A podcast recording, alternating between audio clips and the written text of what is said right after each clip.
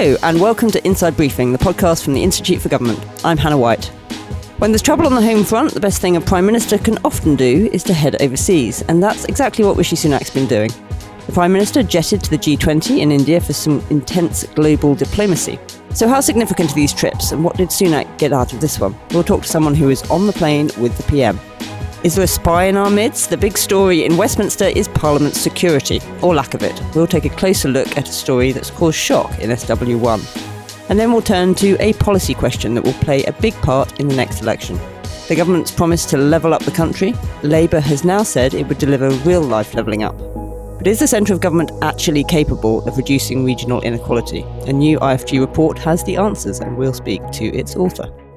I'm joined throughout by my IFG colleague Alex Thomas, who leads our work on the civil service and policymaking. Hi, Alex. Hi, Hannah. And I'm delighted that John Stevens, political editor at the Daily Mirror, is with us again. Hi, John. How was your summer? Hi, Hannah. Yeah, it was lovely. Thank you. It was good. I'm afraid I've returned to Westminster and caught some kind of lurgy, so apologies to everyone for my croaky voice throughout this.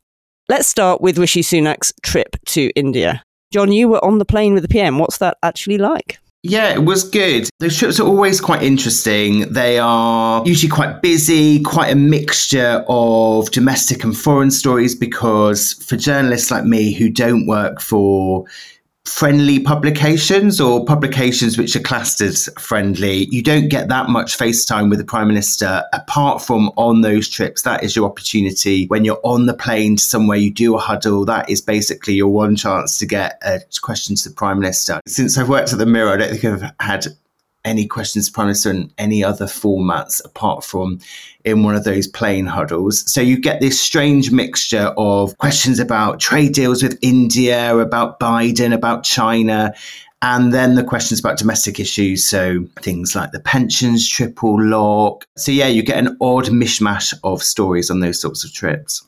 That's really interesting. So part of the job for you is to really prioritize those things that you're not going to get a chance to ask otherwise. Oh yeah, definitely. And for us, I mean, you you look at the stories that we've got from all those trips in the last few months. It's always something along the line, something we're very interested in. So we've had a campaign over the summer on ticket offices. Obviously, you've heard government ministers like Mark Harper questioned about it, but it's the first time I think we've really heard from Rishi Sunak on what he thinks about it and get some words from him.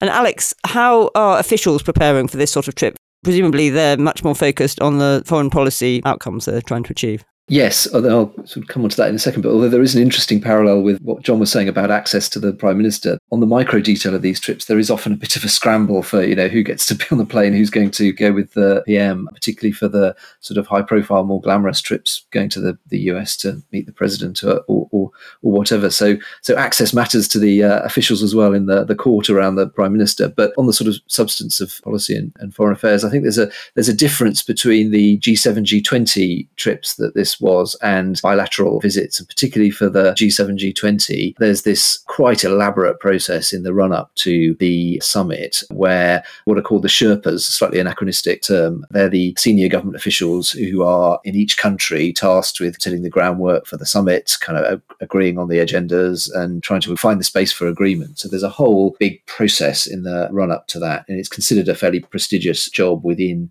the civil service to be one of those Sherpas. So they will have been for months and months beforehand working out where there was space for an agreement, what the points of contention might um, be, and that all comes together at the summit with a communique. I mean, the the thing that caught the headlines on this one was the language around Ukraine and a perceived softening of that language. So I imagine the UK Sherpa will have been working very hard to get as strong language as possible, while others will have been pushing back on it.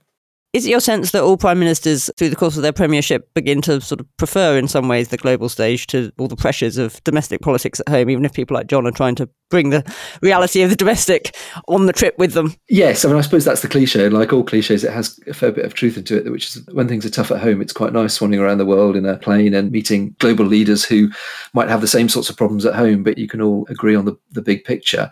I do think it depends. It depends a bit on the personality of the prime minister as well. You could see that arc with Tony Blair. Gordon Brown had been much more focused on domestic policy, so there is a sense that events, you know, with Brown, it was the uh, global financial crisis that sort of f- pushed him onto the uh, world stage where he was considered to have done quite a good job. So it's there is there is an external pressure there drawing prime ministers into all of this, uh, as well as that kind of internal sense that it's it's more glamorous to be on the world stage.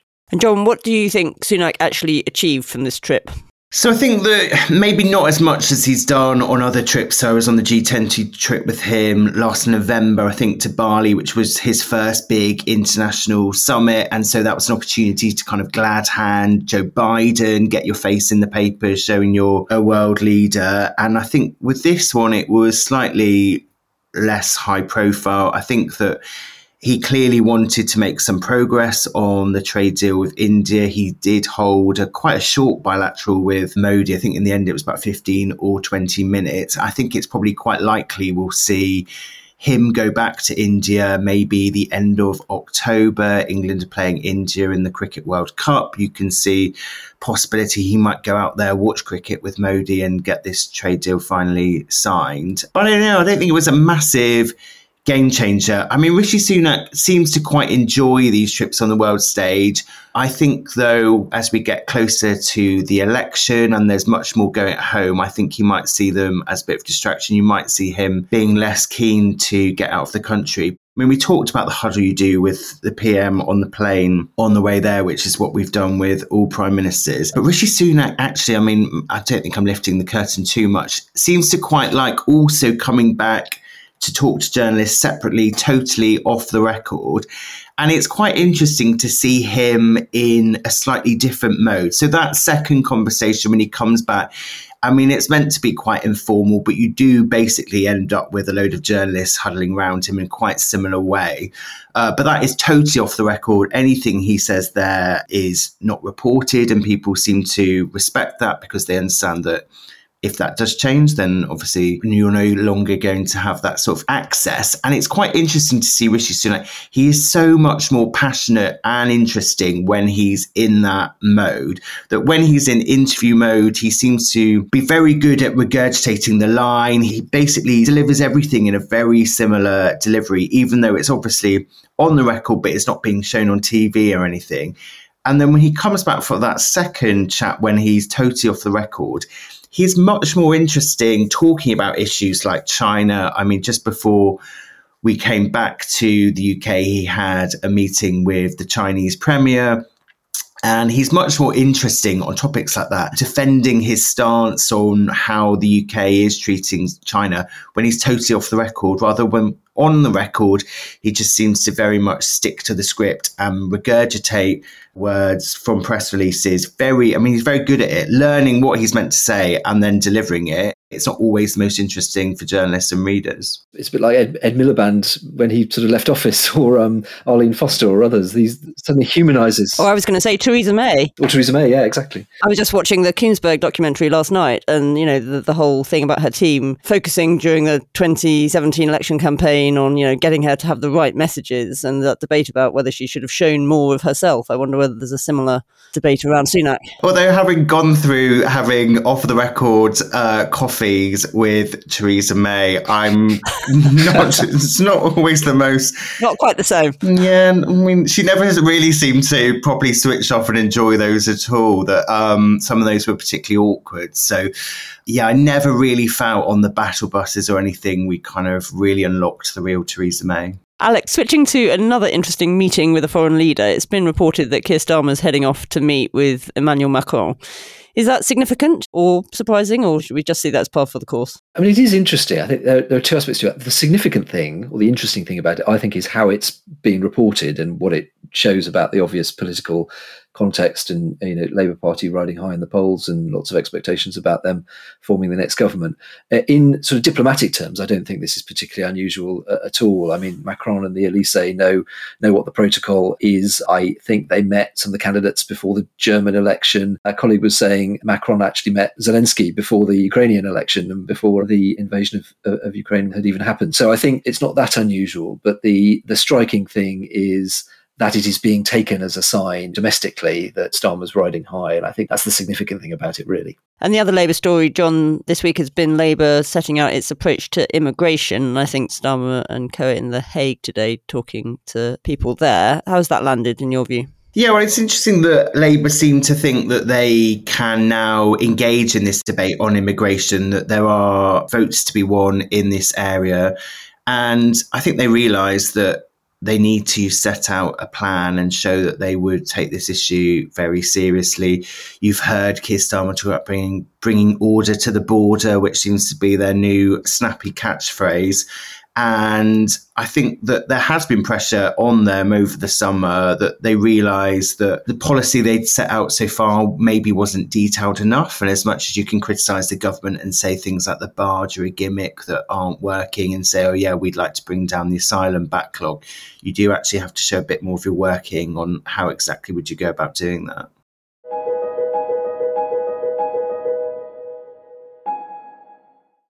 Sunak's returned to the UK to find Westminster in shock after news has finally emerged, which he was apparently aware of for much longer, that a parliamentary researcher has been arrested under the Official Secrets Act under suspicion of working as a Chinese agent. Now, this is an ongoing investigation, so there's only so much we can talk about, but it's quite some story, really, isn't it, John? Oh, it's incredible. And obviously, anything to do with spying, it has that added news value that it feels like something for a film, and people do enjoy stories like this. But obviously, there is a serious point behind it. And you think that obviously there is an awful lot of people with parliamentary passes, a lot of people with access to MPs. And we know that world in Westminster where you've got those slightly blurred lines that people start turning up at different think tank events and then into party political stuff. You can see how it would be quite easy for someone to kind of gently ease their way into the political scene. And I think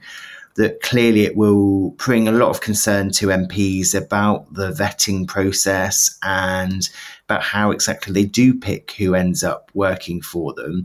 There's an awful lot of parliamentary researchers, and I think that there will probably be a lot of thinking going on in Parliament about, well, obviously, you do have this standing vetting process to get a parliamentary pass, but are there some MPs who are working on slightly more sensitive things, people working on foreign policy, people who are sitting on the Foreign Affairs Select Committee.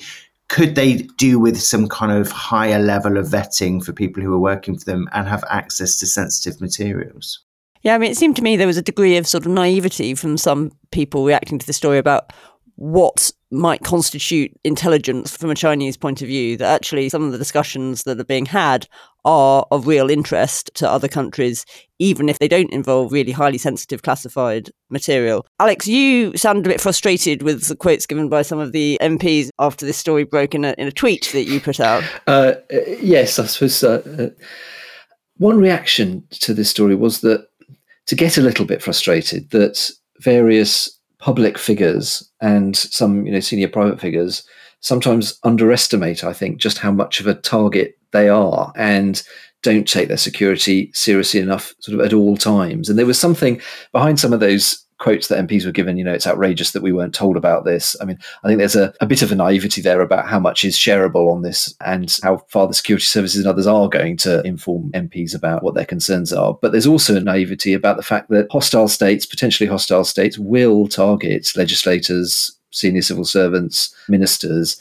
And regardless of whether there's a specific sense of a threat, you just need to be really vigilant about that. You, you do need to treat information that is sensitive securely. And so treating this almost as a kind of one off, and you asked, you asked whether this was surprising. I mean, I'm, I'm, I'm actually a bit surprised more of this hasn't happened already because we know that spies exist. We know that this sort of stuff happens. I also think, I mean, you alluded to this a bit, Hannah. There are very different kind of grades of material, and I don't think anybody's suggesting here that there's you know deep national security stuff or even private and sensitive policy discussions that might have been accessed. That would obviously be extremely serious, particularly on the national security side. But of course, foreign governments are interested in who's up, who's down, what the rumours are, what the gossip is. But there's very little way of, of preventing them having access to that. It, you know, this is public information. It's almost it's the kind of sharp end of diplomacy to some extent. So I think there is just just a bit more kind of realism about how the fact that MPs, civil servants, ministers are targets, and a bit more care about how they go about their business on on, on this kind of stuff. Given all that, do you think there is actually an issue with how parliamentary security sort of vetting and so on works, or is it, as you say, just a, a need for a bit of a, a broader reality check. Yeah, it's tough with vetting because it's a balance, isn't it? Between I mean, we've criticised in the past the time it takes to get civil servants vetted, and it's a huge kind of gumming up of the system. It means that civil servants are waiting months and months and months sometimes to to do their jobs, and if the job isn't particularly sensitive, sometimes that feels like overkill. So, like all of these things, this is a, a judgment call and a and a balance. I mean, there are different tiers of security vetting from a kind of basic counterterrorism check to make sure there isn't a sense that someone might have a terrorist or other kind of problematic background, all the way up to you know, looking at people's finances and their personal lives to to make sure there's no grounds for concern. And that feels like the sensible way of doing it. I think generally vetting inside government and inside parliament could do with a bit more resource attached to it but there's no perfect or right answer on these things which is why it does come down to people who have access to and are in possession of sensitive information being responsible with it. John to look at the the broader picture labour have attacked sunak for not having a strategy on china and there's been some questions raised about what he's done since he knew about this. Is the prime minister weak on on this do you think? Or or is this just labour scoring some quick political points well, I think that a lot of the criticism has been coming from his own side. There is this vocal group of Tory MPs, people like Iain Duncan Smith, who've been very firm in saying that Rishi Sunak's been too soft, that he's been cozying up to China. I think that the counter argument he would make would be that we don't have that many options when you compare the UK to other G7 allies. They all have some sort of relationship with China. They haven't cut off all diplomatic relations. I think the argument he would make is that on things like climate change, where we very much do want to kind of have a relationship with China and shift them in the right direction and have meaningful negotiations and talks, that you do have to have some sort of relationship there. And I think he would say, you know, you look at things like the last few years when we had issues like Huawei and that whole row about 5G. If you actually look at what the UK is doing now, he would say that isn't soft. You know, they are engaging with them, but we aren't doing the things that we were doing a few years ago, looking at about getting them involved in our telecom networks. And Alex, you were a civil servant during a period when we were much friendlier under Cameron and Osborne. Do you think we were going too far at that point? Um, probably yes, a little bit. Although I would make the same distinction that John made between the diplomacy side of it and the international relations, which will wax and wane over time. And there's yes, it's important to maintain laser focus on UK national interests. But the context of the situation does change, and China is a huge global actor and needs to be engaged with on all sorts of issues. I mean, there was a good interview with Alex Younger, who was in the week, who was making the point that you can't just treat this as a binary thing. You have to engage with on climate change very differently as to how you might engage with on technology issues. I do think for a period in UK government, there was an underestimation of some of the kind of hard edge security stuff. So, involvement in critical national infrastructure, telecoms, as John was saying, but also power generation and, and so on. And I think the government has turned the dial on that to be more cautious. And I think that is right. And so, to that extent, the Cameron Osborne period did go a little bit far, I think.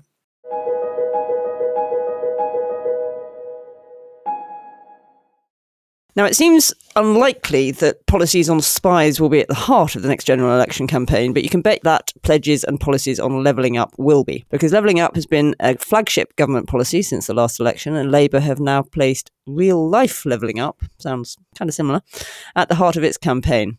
But is central government actually equipped to tackle regional inequalities? That's the subject of a new IFG report, and one of its authors, our senior researcher Rebecca McKee, joins us now for her podcast debut. Hi, Rebecca. Hi, Hannah. Thank you for having me. So, it's fair to say, having read your report, I think that successive governments don't have a great track record here, do they? No, that's right. Uh, central government does not have a good record here. Regional inequalities are pervasive, they're deep rooted and they're sticky problems that require consistent and long term focus. But as successive governments have tried to tackle the problem, there has been an endless changes of ministers. So since 1990, there have been 17 secretaries or ministers of state responsible for regional governments. There's also been changes in policy direction, in institutions. And there's been a lack of clarity on policy aims and a failure to coordinate across departments and work well with devolved and local governments. These are familiar problems for other areas of policymaking, but as previous Institute for Government Research has shown, regional governance, industrial strategy, and adult skills are especially prone to these problems and policy churn. All of these are key policy areas that governments have tried to use to address regional inequality. And how would we know? What would it look like if central government was being successful at, at tackling regional inequality? So, in our paper, we've developed six tests that uh, we'd say a government that's serious about tackling Oh, regional love a test. inequality. we have six of them for you. That a government that's serious about tackling regional inequality should meet. And we've designed these to directly target the problems that we've outlined. So, the first one is priority. So, is the Prime Minister's political will translated into a willingness to prioritise tackling regional inequalities and provide sustained leadership over the policy cycle? And this is the most important one. So, we say that without it, even the other five tests, they won't be sufficient. But also, this test isn't sufficient in and of itself. The second one is definition. So, has the government made the scope and ambition of the agenda clear and unambiguous? The third one is structure. So, has the government introduced the right structures to enable cross Whitehall working? So, here we mean things like central government task forces that can do the coordination role, things like cabinet committees, implementation committees. The fourth one is collaboration. So, does central government understand the role that different governments across the UK need to play in the policy? And has it built effective partnerships to achieve those goals? The fifth one is stability. So, has the government set up the right institutions to encourage a long term focus? So, here we mean things like an independent external scrutiny body, which would be a beefed up version of what we currently have with the Levelling Up Advisory Council. And the final one is evidence. So, does the government have plans to build up and use a strong evidence base, which is important as well? So, taking those six tests together, how would you rate the current performance of Rishi Sunak's government?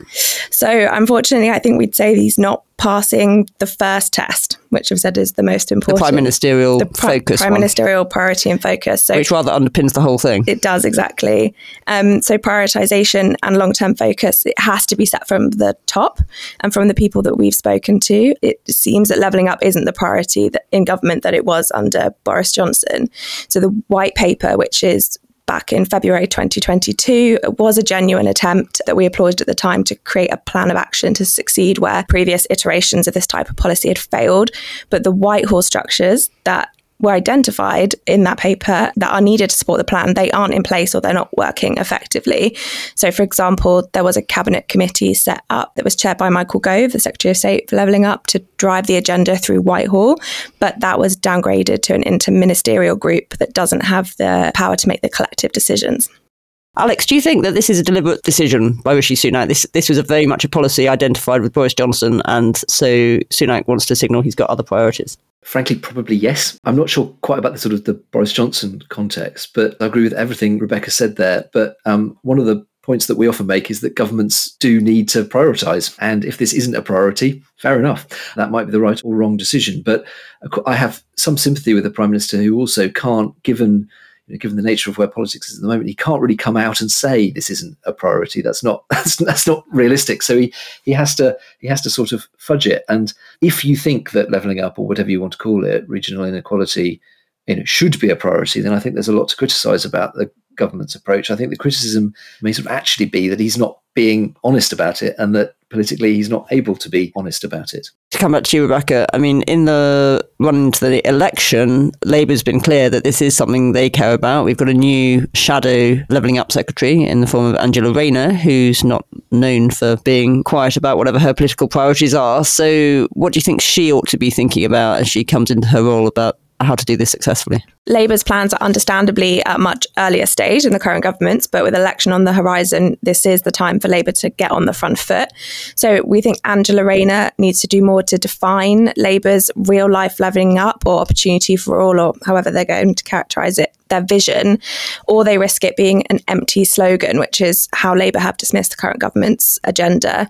So Angela Rayner and Keir Starmer need to be working now to flesh out the detail of their plans. So setting out their long term mission, but also their shorter and medium term targets and how those will be measured. And if they need to do work to try and collect the data for that, they also need to develop their plans for a set of cross government structures to support the agenda if they do get into government and things like where the policy will sit and how that will work on that definition point, uh, I think it's really interesting and important. So I agree completely with Rebecca that prime ministerial prioritisation and giving some oomph to a policy is the most important thing. But I think it's easy sometimes to neglect the definition point. And I really, one of the things I really like about Rebecca's report is just how much it brings out that the lack of clarity is a fundamental problem for achieving anything on this agenda. And the way the system works internally is if something is signaled as a political priority and it's got a phrase attached to it, and I think this is a danger for Labour and some of their missions as well. So it's not just, doesn't just apply to levelling up. Is civil servants, government departments, other ministers will all then try and badge everything as levelling up, and so it becomes everything and nothing.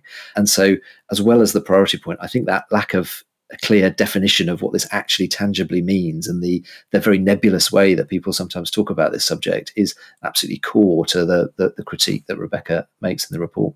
I certainly heard during Boris Johnson's premiership, civil servants say, you know, everything that went into the spending review was something that was definitely going to contribute to, to levelling up. John, to turn to the politics, what did you make of Keir Starmer's decision to switch the levelling up brief from Lisa Nandy to Angela Rayner?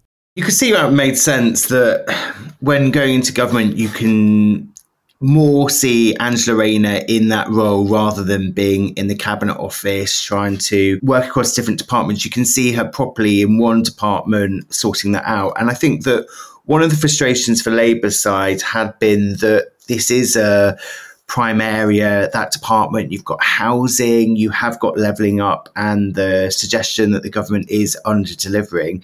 And yet they Party didn't seem to be really scoring any goals on that. There was some frustration that they weren't really making news on either housing or levelling up. And I think the hope is that with Angela Rayner, who, as you said there, is very strident, is very keen to put her views forward, and is someone who does manage to get attention in the media. I think they will be hoping to make some progress along those lines. We talk about the definition of levelling up. I think there has been a problem in the government defining what exactly was the promise to voters in 2019 of how they would see their lives being slightly different after five years of a Tory government. And I think for a lot of people, they will, you know, empty shops is a barometer for a lot of people and how their local area is doing. And you would have seen a lot of shops have been emptied on high streets, not because of the government's failing on levelling up, just because that's been the economic picture over the last few years. And I think a lot of those people in those communities that voted Tory for the first time in 2019 will look out at their high streets, see a lot of empty shops, and will think, is our area any better off than it was in 2019? I think for a lot of those, answer will be no. So then the question is can Labour convince them that they've got policies and ideas that will deliver something different? Yeah, and I mean, I don't think any party is suddenly going to be able to magic a magic wand and bring up those local areas back to being thriving. And we obviously know there is a big debate about how do you get high streets to start performing again? Do you see the transformation where you get less shops and more housing? But obviously, a lot of that is a longer term thing rather than something you can turn around in a couple of years. And Alex, if the government does, or Labour does, wins the next election, devolve more powers, to what extent? do you think it's fair to to blame the centre? You know, obviously, Rebecca's report looks at the role of the centre if that does or doesn't work, or to what extent is it going to be up to the areas to which those powers and potentially money are being devolved? Yeah, I think there's a there's a distinction, I suppose, between sort of whether it's fair or not and whether it will actually happen. Um, because I think you know, the centre will get will get blamed, and it's the old Nye Bevan quote about bedpans clanging in hospitals comes back to the health secretary's desk. So I think even if they do make serious progress on devolution, that accountability question and how you're spending the money also needs to be answered. So for for me, it's critical that you, and I think it's why you know it's why the the mayoral model where it works well gives a, a, kind of focus to the accountability for who is responsible for changing service provision or whatever. But I think there's a political reality to these things racing back to the centre, and so it will take a pretty bold prime minister and levelling up secretary to really go for this. And I think the debate inside the Labour Party over decentralisation and devolution is going to be absolutely fascinating over the course of the next few years. And I think it's I think it's unresolved. There, there's a, there's a tension at the heart of that that will be very interesting to see play out. Yeah, well, I mean, there aren't many chancellors who come in and feel immediately motivated to to give away all their power and money. So we'll see if uh, Rachel Reeves gets that opportunity, what happens there? John, there were reports today that the government might decide to scrap phase two of HS2.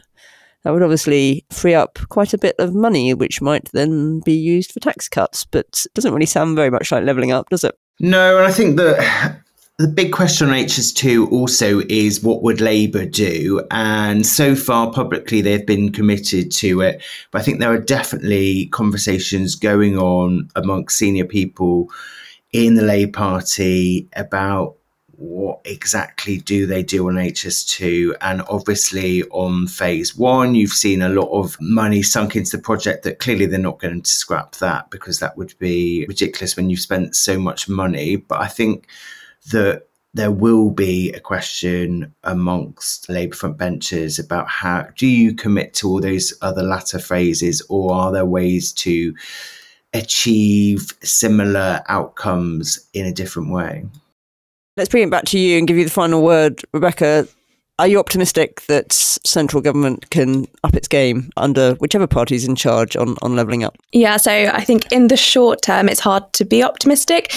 As we've said, delivering this long term change like this requires this ruthless prioritisation. That's measured not only by what the government does, like continued funding for programmes like spending reviews, but also what the government doesn't do. So, like dropping or rejecting popular policies that work against the main priority or pursuing less popular choices. And as we've discussed, Rishi Sunak's fighting fires on many fronts, and it's not clear that he's willing or able to do this, or indeed, as Alex says, potentially be honest about whether he's willing or able to do this. And DLUHC's done a good job, but it's used a lot of its political capital on the Trailblazer deals, and it really needs that prioritization and also the clarity about what it's doing. In the medium term, I'd say a tentative yes unusually there's a lot of political consensus on what the problem is. That's actually a really big success of the whole levelling up agenda. So whoever's in government if they can make the agenda a priority and they can meet our tests then i'll be more optimistic. Thanks very much well, that's it for today. Thank you to Alex Thomas, Rebecca McKee, and to John Stevens. Great to have you with us. You can find all our podcasts at iTunes, Spotify, and all major platforms, as well as Rebecca's new report on our website. And while you're there, you can find all the details about our exciting programme of events at the Labour and Conservative conferences, as well as all the events we'll be hosting at our offices in London. Now, we're always keen to hear from our podcast listeners, and some of you have written in to share your views about the fact that we at the IFG will be hosting Liz Truss, former Prime Minister, next week to give a keynote speech.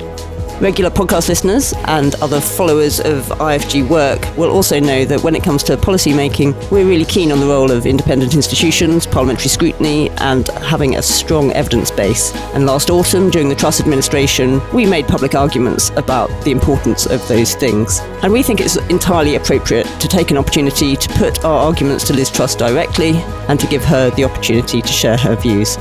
So do tune in on Monday, or don't if you don't want to. Have a great weekend, everyone, and I'll see you next week.